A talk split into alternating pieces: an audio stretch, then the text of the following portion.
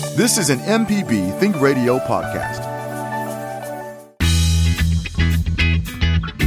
I'm Professor Richard Gershon from the University of Mississippi School of Law, host of In Legal Terms. If you're enjoying this podcast, I encourage you to listen to In Legal Terms, the show about you and your rights. We find interesting legal topics to bring to you and let you know how the law affects you. Find In Legal Terms on any podcasting platform on your smart device or on our website, inlegalterms.mpbonline.org. From MPB Think Radio, this is Creature Comforts, the show all about your animals and the animals around you. Kevin Farrell here with Dr. Troy Major, veterinarian at the Animal Medical Center in Jackson, and Libby Hartfield, retired director of the Mississippi Museum of Natural Science. There's so many freshwater fishing opportunities around Mississippi with more than 4,000 miles of streams and 282,000 acres of lakes and reservoirs. Today, we'll welcome back Dennis Riecke from the Mississippi Department of Wildlife, Fisheries, and Parks to talk fishing in public and private waters and where to find ramps and piers. Dr. Major's here, ready for your pet questions. Libby always likes to hear about encounters with nature.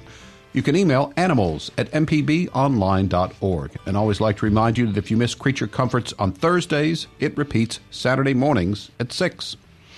So, good morning, Libby. Let's uh, start with you. And I think uh, to kick us off, you had an event that you wanted to mention. Yes, I just wanted to remember because we talk about um, problems with invasive species a good bit on our show. And uh, this coming Saturday at the Mississippi Aquarium down in Gulfport, and you don't need an excuse to go there, but you can use this as your excuse to go if you're interested in invasive species. And uh, so they're going to have a program about invasive species. You go on their website if you want to learn more about it or if you want to buy the tickets in advance, which I think is a good idea for every place now. I'm old fashioned enough that I forget to do that, but um, it, it saves time everywhere you go almost. I know at the Natural Science Museum they encourage that now too. Mm-hmm. I've been still looking for my butterflies, and they're late this year by a little bit. So, um, if anybody has seen uh, those early butterflies, what I usually look for are the pearl crescents and the little orange tipped butterflies. I like those a lot. So, if anybody's seeing those, they might give us a call. Uh, the um, the red buds are out, and this is maybe an odd thing, but I enjoy watching them and even though they sometimes give me problems as a homeowner, carpenter bees. We've talked about them in depth here, and I saw my first ones this week, and uh, you know, right in the face, saying hello. and uh, I wanted to just mention them again because I think a lot of people might just sweat those down and stomp on them.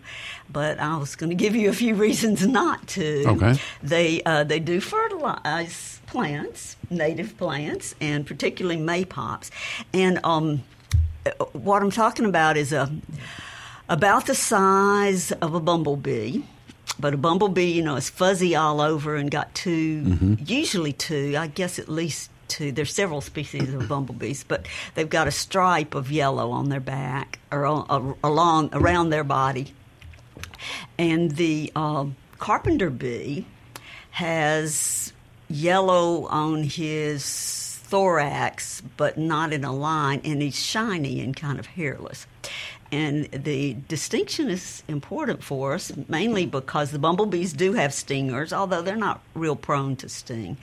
But uh, the male carpenter bee, which is the one that might come right to your nose and buzz around a little bit, he has no stinger at all. So you really you can you can shoo him off with no danger or if you accidentally put your hand on him not not to worry.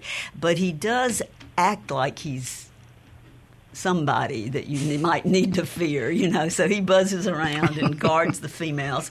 And it's one of those species the female does pretty much all the work. She um uh, another misconception although it, I guess it doesn't matter in the end. They they can be a problem because they chew wood, Mm-hmm. and people a lot of times say they eat wood, but they really don't eat the wood. They eat pollen, which is why they are good pollinators for some plants. But um, they chew the wood to make a tunnel for their babies. It's a nest. They lay a big egg in the female so she can chew several inches into wood, which of course can be a problem if you have several carpenter bees going about that. But um, she chews the wood, lays an egg, and then I love this provisions the baby. She puts in a little pollen so that as soon as it hatches, it can eat something and turn into a larva. And then she seals that little cell off with some of that wood that she chewed out. And then she'll lay the next egg, mm. but maybe not right that day, but it, it, eventually she'll keep filling up that tunnel with babies, each one provisioned with their little hunk of pollen. So she's been working hard all the time. Meanwhile, the male is buzzing around everything she does, just being a presence. And I don't know, maybe he is protective. maybe there's a, a a threat out there that he's guarding her against. But anyway, they're a fun thing to watch. If they get to be a problem, and you have too many, you can um, discourage them. Of course, painted wood is the easiest way to discourage them from something. If you want to paint that wood where they're giving you a problem, you can do that. If it's wood that you don't want to paint, you can put Timbor on it. Mm-hmm. It will kill that female when she starts chewing the wood, but it's a natural insecticide. It's borax, really.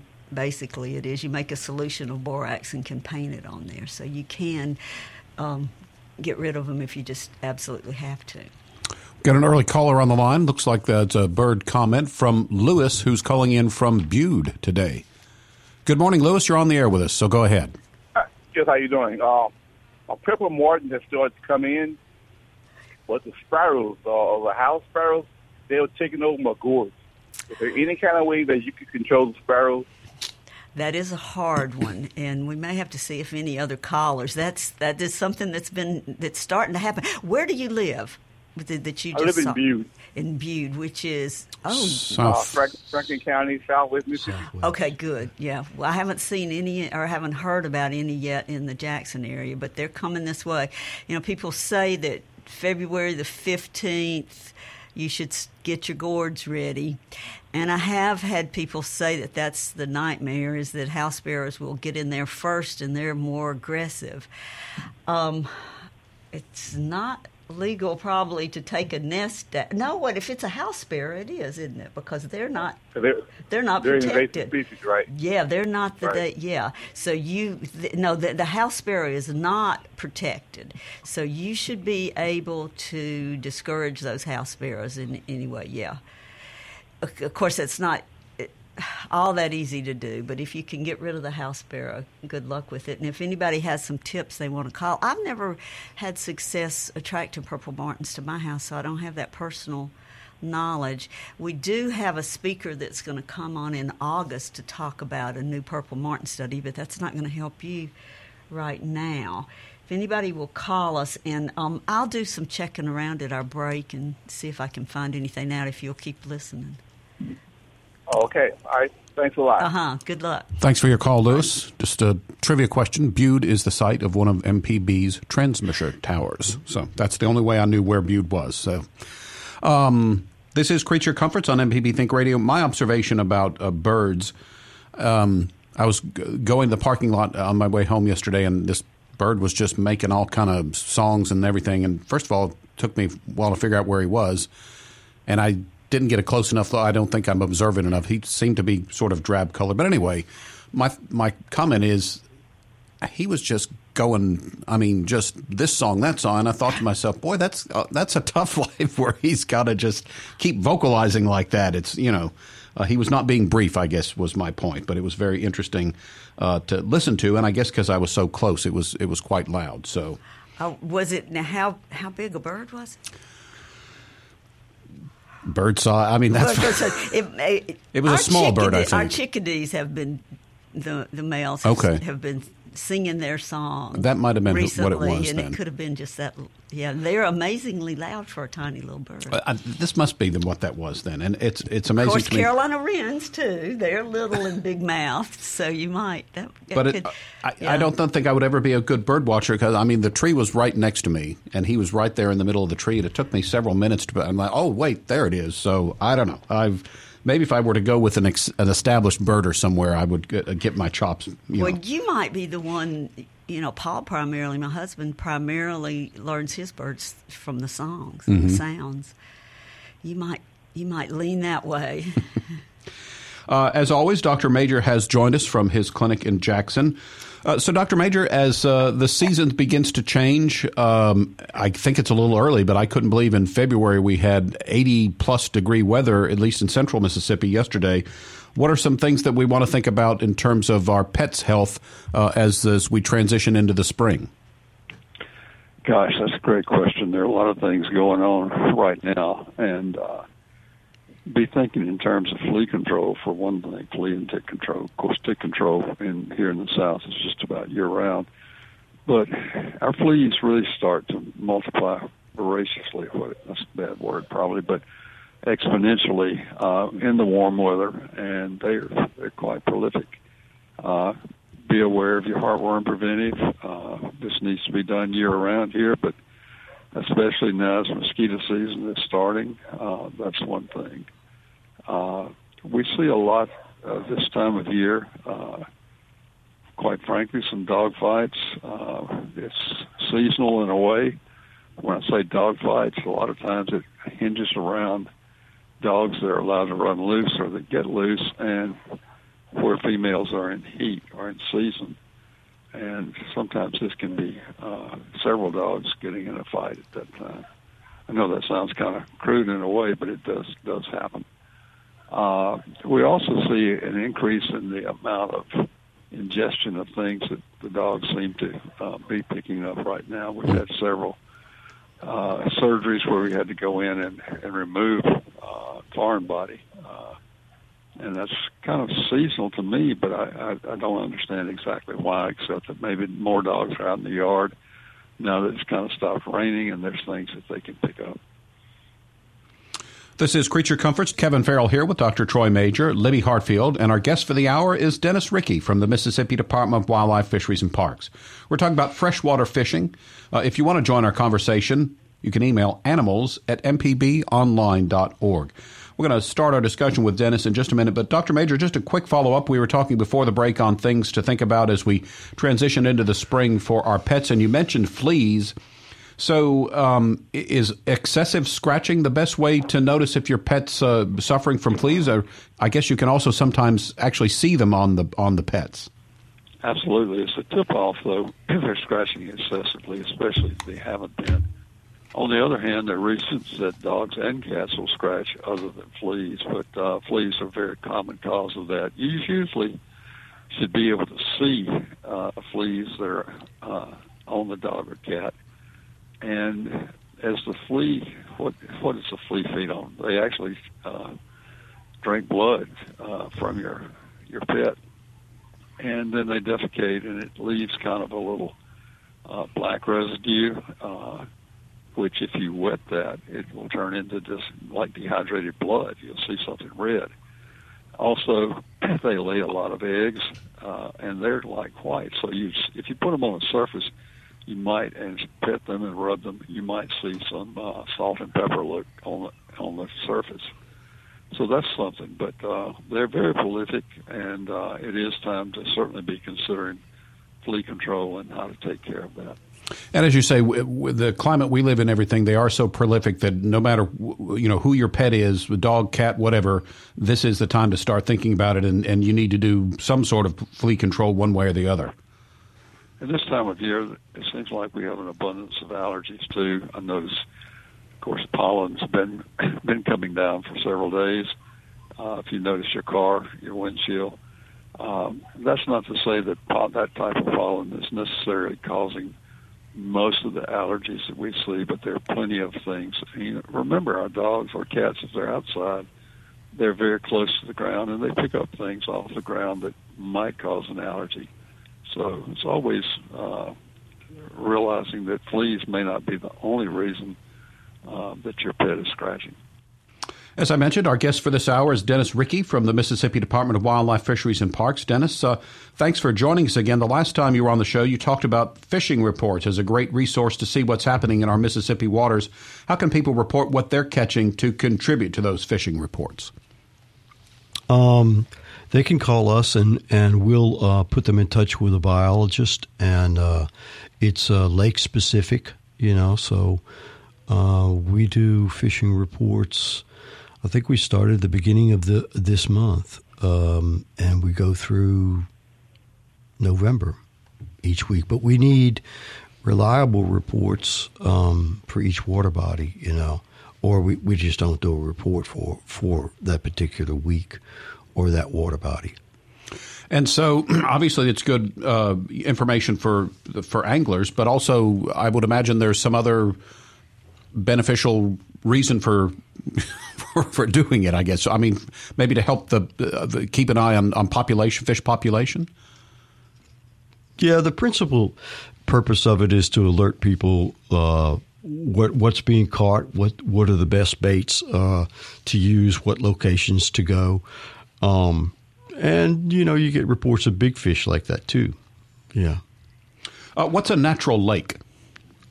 A natural lake is is is any lake that wasn't built by by man. So there's hundreds of them. You know, oxbow lakes, which is which were once part of a river, mm-hmm. and through the natural processes they got cut off, uh, and so they're no longer connected to the river. And you know they're sort of U shaped. If you put a U on the side, you know, uh, teardrop shaped. Um, they're all throughout the Mississippi River Delta and along major rivers like the Pascagoula and the Pearl. That's where most of them are, yeah. Um, is it legal to fish in a natural lake? Yes, it is under certain conditions. Okay, so you could say that the, the state owns all the water in the state. Uh, it's uh, it's state property. Uh, they own all the the state owns all the surface water and all the groundwater, except for that in private impoundments or ponds, lakes that that people built. Okay, so all natural waters are considered public waters. Okay, so the public has the right to to fish public waters if they can gain access legally. Okay, so that would be at um, launching at a public boat ramp, uh, at a park adjacent to the shore, someplace that's open to the public, uh, launching at a private ramp that you pay a fee to do. So when you get out on the surface of of the uh, the public water, you can utilize um, that entire surface. Uh, but also, uh, this would be a good time to remind folks about um, fishing licenses. I mean, so you're able to fish if you can get there legally, but you also, I think, have to have, a, or certain people have to have a fishing license. Could maybe remind us of, of the rules about that? So, um, anyone under the age of 16, okay, once you turn 16, you have to have a, uh, a statewide fishing license. Uh, anyone under the age of 16 is exempt, and residents 65 years and older are exempt from the requirements to buy a fishing license.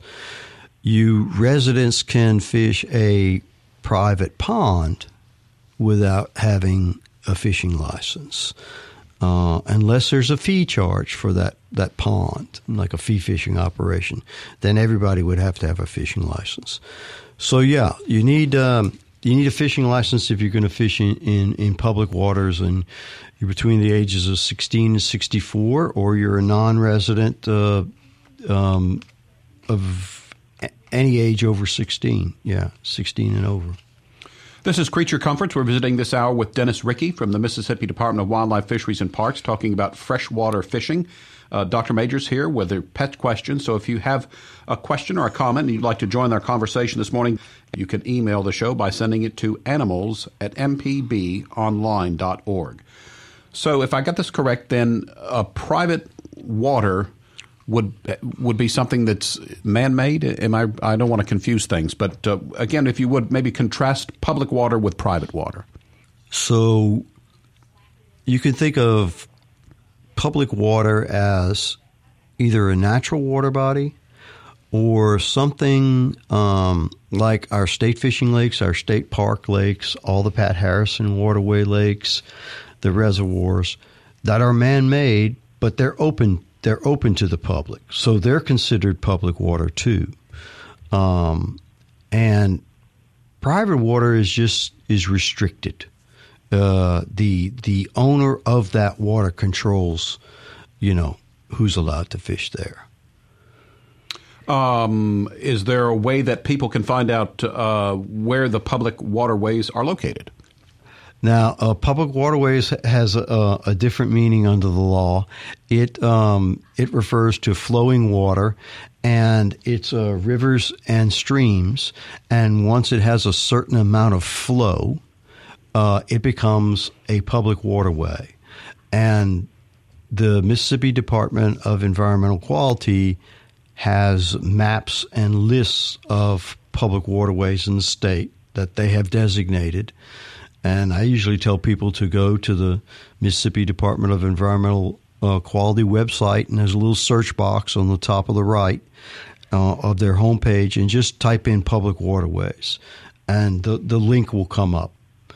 And they're arranged, there's a map, uh, it's a little hard to see because it's a map of the whole state, uh, but it's arranged by water basin. And it might say Chunky River, from its confluence with, you know, some other river downstream to a certain point. Or it might give you uh, a reference uh, from, you know, like Highway 45 downstream to such and such. And it'll give you the counties and it'll give you some GPS locations. All right, so I, I don't want to confuse people, and I I, think I don't want to confuse myself either. But so public water and public waterway are not exactly the same thing. That, that's that's correct. Even though you could say that uh, all public waterways are also public waters. But all, all, public waters are not public waterways. That's correct. Okay, I got it. uh, let's uh, take a call. Looks like a, a pet question coming in uh, for Dr. Major from Corey in Hattiesburg. Good morning, Corey. You're on the air with us. Go ahead. Good morning. Um, so I've got a dog that no matter what I do, he just does not seem to gain weight. I was wondering if there's anything I could incorporate into his food that would help with that. Good question. What what type of dog is this? Uh, I just got him from the the shelter. They okay, said some sort so of lab mix. So it's a mixed breed, yeah. Which and uh, how much does he weigh now? How big is he roughly? He weighs about forty pounds, but my vet said he could get up to sixty. Right. So he's he's really thin. How Yeah. old is he roughly? Do you know? Uh, just about a year and a half. Right. Have you and your vet discussed doing some blood work, or have y'all done that just to check and see if there's some issue? Done. The, yes, sir. We've done the blood work. We've done the swabs, checking for worms or anything. He's Right. healthy. Right. Doesn't gain weight. Right. Well, certainly you need to look at your food. Uh, I would say that if you look at the ingredients, uh, he needs a good protein, but he also needs a certain amount of fat in that food. Uh, you can supplemental feed him with. Uh, does he does he clean up the food that you give him? I mean, in other words, he's eating well. Yes, he eats well. Yeah. So I, I would say this: supplement with some canned food as well. You may have tried that. Uh, good quality food. Of course, there are a lot of them out there. Some of them are much more expensive than others, but they're still good quality foods. Uh, I won't mention any brand names, but certainly uh, I would search and see what you can find. Is he an active dog? Very. In other words, right. And this may be his, his big problem. I would discuss maybe, uh, think if you have a friend that has, uh, a, let's say a dog that works for the uh, police department, those dogs are high energy. You look at a Malinois, you know that they don't gain a whole lot of fat, for example. And uh, I would say that whatever they're feeding those dogs that have high energy, uh, certainly might consult with them and see. That may help. Um, some dogs just really don't uh, gain a lot of weight. And if he's having normal stools, normal bowel movements, not having diarrhea, uh, that sort of thing, I would suggest uh, seeking a food that has maybe a higher fat content and also uh, good quality protein. Okay. So maybe, maybe those suggestions will help some. I hope it does. All right. Thank you. Thanks, Corey, for your phone call. Kevin Farrell here on MPB Think Radio. You're listening to Creature Comforts, and I'm here with Dr. Troy Major, veterinarian at the Animal Medical Center in Jackson, and Libby Hartfield, retired director of the Mississippi uh, Museum of Natural Science. And our guest today is Dennis Riecke from the Mississippi Department of Wildlife, Fisheries, and Parks. Uh, you can join our conversation this morning. Email animals at mpbonline.org. So, Libby, earlier in the show, I think it was Lewis called in with a question about purple martins and sparrows, I think it was. Yeah, house sparrows. House yes. sparrows. So I yeah, I did a little refresher on my knowledge of purple martins, and um, as we alluded to, I think the starlings and the house sparrows are not protected, and so um, you know you can do what you feel like you have to do.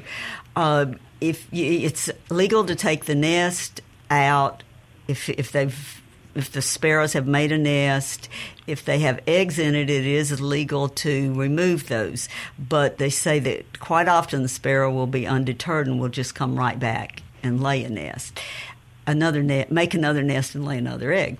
Uh, you can trap the sparrows and they do sell sparrow traps. Um, then you can humanely get rid of the sparrow or relocate the sparrow, I guess. But um, probably nobody wants the house sparrow. Be aware of that. But um, it's not an easy solution anyway to go because the the sparrows and the starlings are a little bit more aggressive than the house than the purple finches usually. Sometimes the purple finches will stick up for themselves. Sometimes they'll just leave, which I know is not what our caller is hoping for. If he's invested in a house, he wants those purple martins. So you really might try this any way they can discourage is fine.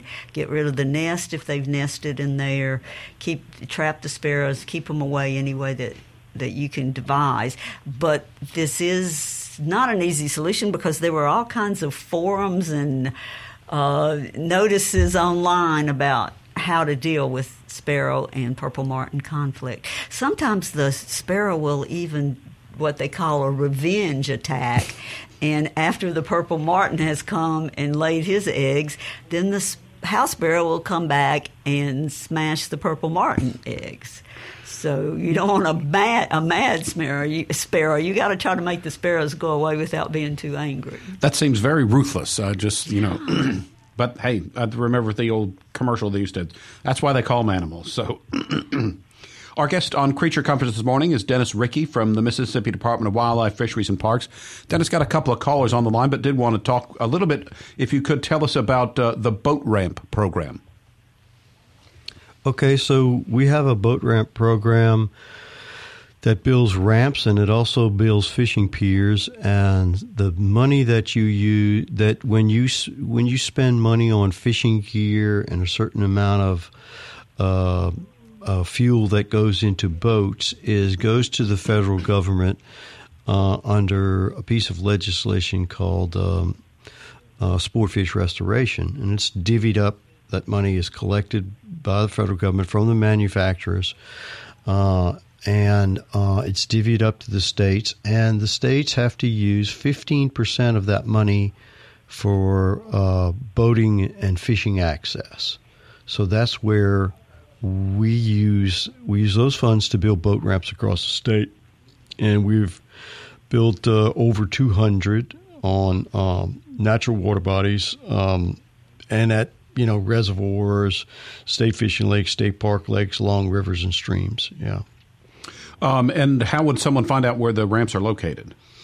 Those are, are on our website under the fishing and boating section, and there's a, a lookup feature where you can give it a, a county name, and it'll it'll show you all the, the ramps that we have built and or that we know of too in in that county, or you can search by water body.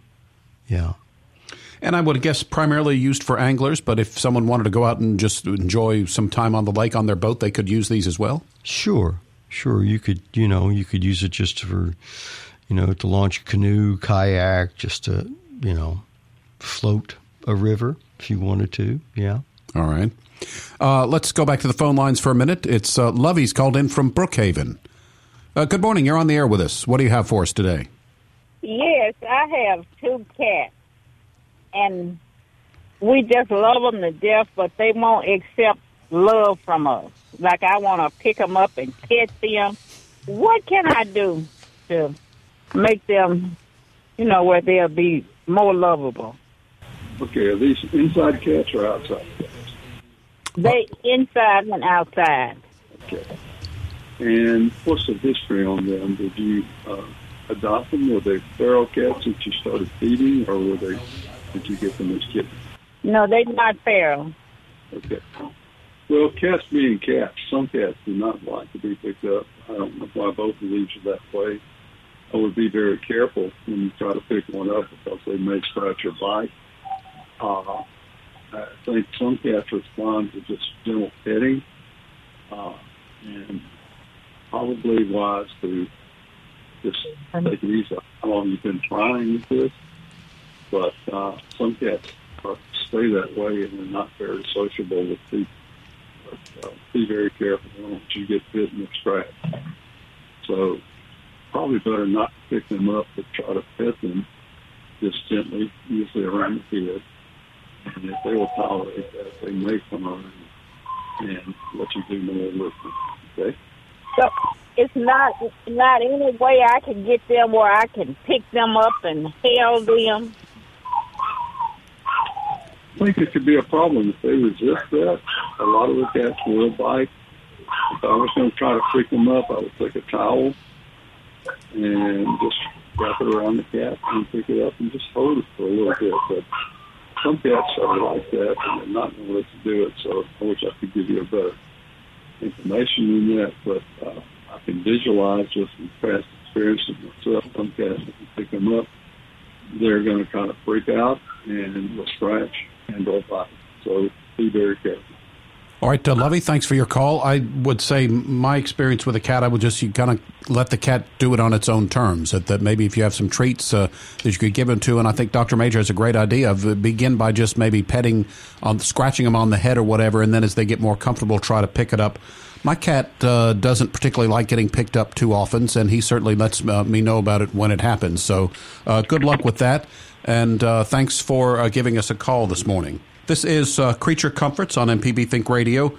let's get one more call in. We'll get back to our discussion in just a minute, but let's first go to Susan in Meridian. Susan, thanks for calling in today. What do you have for us? I was going to see if he has ever heard of Flathead Lake in Montana. I have I have heard of that that lake. Yeah. Well, I want to just tell you this: it's the most beautiful lake, and I understand it's the largest natural lake west of the Mississippi River. And my plan is, I used to hear my mother and them say, and I know it's based on the song "When My Ship Comes In." when my ship comes in, I'm gonna have a place at Flathead Lake for the summer, not the winter. yeah, that sounds nice. But it is beautiful, so check it out. All right. Thanks for the call, Susan. This is Creature Comforts on MPB Think Radio. We're visiting today with Dennis Riecke from the Mississippi Department of Wildlife, Fisheries, and Parks. Uh, so, what uh, what Dennis can people do legally on a public waterway? So, on a public waterway, a designated public waterway, um, of course, you can launch at a uh, a public boat ramp or a fee ramp. Um, the important thing to remember is that the water is owned by the state, but the bank and the the um, the bottom of the stream uh, is in private ownership. So um, once you legally gain access to the public waterway, and Kevin, if you own land adjacent to a river or stream that was a public waterway, you could give me permission to go on your land and to get to the, the stream, and you could give me permission to fish from the bank or launch a boat. Um, or camp on the bank or a sandbar that you own. But without that permission, basically the public has to stay in the the the stream or or river. You can wade, you can hunt, you can trap, you can fish, you can boat, um, but you can't do any camping or, or fishing from the bank unless um, or from a sandbar unless you have permission from the landowner. If you don't have permission, you could be charged with trespassing. So, go ahead. I also want to hear you talk about the four wheelers and what they can and can't do. So we're friends of Andrews. We have to mention that, don't we? So a four wheeler can legally cross a stream if um, it's necessary for some work. Um, the four wheelers can't use. Let's say the stream has low flow or very little water. Four wheelers cannot use the, the stream or the riverbank uh, uh, bed as a highway. They cannot do that without permission from all the landowners where they want to to ride. Okay. Right. That's Yeah. very destructive. Yeah, it's you know, it's destructive in terms of fish habitat, fish spawning, crushing organisms, that type of thing. Yeah. And one of the things I th- that I've kind of picked up is the, that idea of you are allowed to be on a public waterway, but you have to legally gain access there, and that's I think maybe where a lot of uh, disputes might come in. And again, as you mentioned, if I own uh, land adjacent to a public waterway, not everybody can just come tramping through my land to get to the public waterway. They would need my permission. Is that am I understanding that correctly? That is correct. Now, you get into situations where people call us and say uh, a public highway or public road crosses or touches a stream or, or river or even the, the edge of a lake. You can use the, the, the public road right of way as long as you stay on the right of way and fish from that point. You can't launch a boat from that because it's not a normal place where boats are launched. In the law, it says it has to be a normal normal place for that. This is Creature Comforts. Kevin Farrell here with Dr. Troy Major, Libby Hartfield, and our guest for the hour is fisheries biologist Dennis Riecke. Libby, earlier in the show, someone left a question. Uh, is it turtle egg laying uh, time? Do you know? Um, I don't know for sure. I think that's later in the summer, but that just brings me to I just got a um, a notice about at Clinton Nature Center next Tuesday. Will Selman's going to be talking about map turtles on the Pearl River, so he could help you with that. Six o'clock at Clinton Nature Center, and we need to get Will come back on the show when he can. Uh, I think that the eggs are usually laid. It's like late spring or early summer, isn't that right? My I think husband may so. call Yeah, and correct me, but yeah, that's what I'm thinking. All right, uh, let's uh, go to the phone lines. Our friend Kathleen is on the line from Osyka. Good morning, Kathleen. What do you have for us today? uh, I'm going to address the lady who called in about the two cats that don't want to be lovable as much as she'd like. Right. I don't know if y'all remember, but when I got BB, well, when he found me, like Dr. Troy said, um, he was untouchable. I started moving the bowl of food a foot a day into the laundry room, you know, and left the door, one little foot, one little foot. Once he got in there, we used the pheromones. It's like a little jar, and you hook it up to an electric uh, plug, and it fans these pheromones. It changed BB's life. I've never had such a lovable cat, and uh, it worked, and it's still working. And BB made estimated about 13 years old in November, so it worked. And All I right. got a quick comment about Bird. You know, I didn't think about it. I took a trash can lid, they're one of the plastic things, and we hadn't had water, unbelievably, in a couple of days. So I put it out in the middle of the yard, filled it up with water. They had a feast. they were just playing and splashing and fighting who could get in the trash can lid. Made me laugh. then they had this little bitty yellow bird. I don't know what it was. It had like a gray feathering on the wings. He took over, or she, and just went in there and splashed everybody out. So he was annoying, but uh, he he visited it too. So it What- just makes that little bit of difference. What time of year And was it? that- yeah, what time of year? I'm thinking you might have had a prothonotary there in your water dish. Well, I don't know. Uh, I had the bowl out for a couple of days, and uh, I mean the trash can lid. And It was in the summer. emptied, Was it in the summer? Uh, I think it was in the summer, uh, moving on to fall. And Yeah. then I, I did it again this week, and they were all in it. They knew, you know, so. But uh, I thank y'all for your show, and you know I love you guys. because right now, like Dr. Troy says, I didn't adopt BB. BB adopted me. And the only two cats I have left out of 23 cats are the two rescue cats, I say. And they're still with me. All right. Always good to hear from you, Kathleen. Thanks for the phone call. Uh, we're visiting today on Creature Comforts with Dennis Riecke from the Mississippi Department of Wildlife, Fisheries, and Parks. Uh, Dennis, tell us a, a, little bit about the fish sampling program.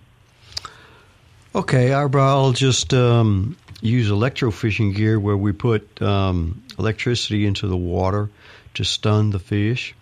And um, we capture them, we net them up, we put them in the boat, and we weigh and measure them.